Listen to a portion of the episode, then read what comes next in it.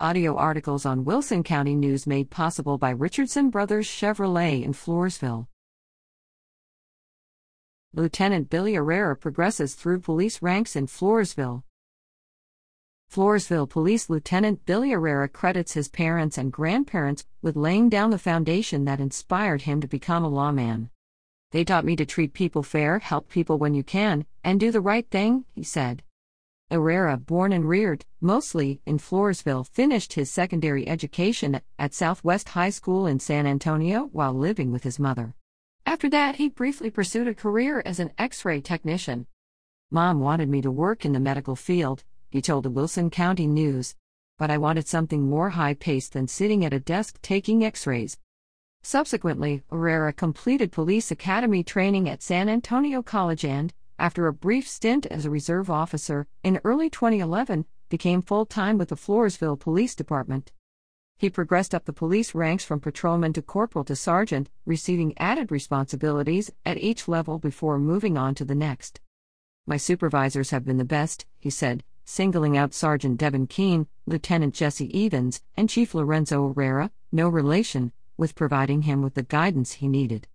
When Evans retired October 31st of last year, his lieutenant's position gave Herrera an opportunity to move up once again.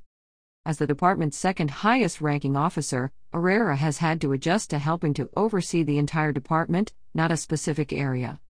I oversee criminal investigations, administrative paperwork, training, shifts, and scheduling, he said, but he's not complaining about that. I couldn't ask for a better team, Herrera said, referring to his fellow Floresville police officers. During Herrera's 11 year police career, he has witnessed a few significant changes. The Floresville Police Department has switched from Ford Crown Victorias to Ford Explorer sport utility vehicles, adopted improved radar equipment, and begun mandatory wearing of bulletproof vests and body cameras.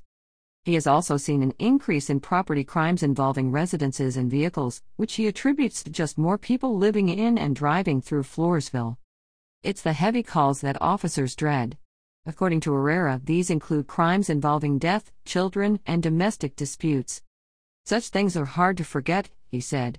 He feels fortunate not to have been involved so far in an incident where he thought his own life is threatened. When not involved in police work, Herrera enjoys hanging out with his wife, Marlene, a registered nurse, and their four children, who range from infant to recent high school graduate. He also likes to take breaks to fish in local lakes and hunt white-tailed deer in the county before returning to his job in law enforcement.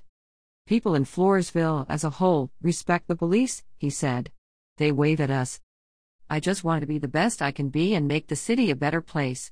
Grips at WCNOnline.com.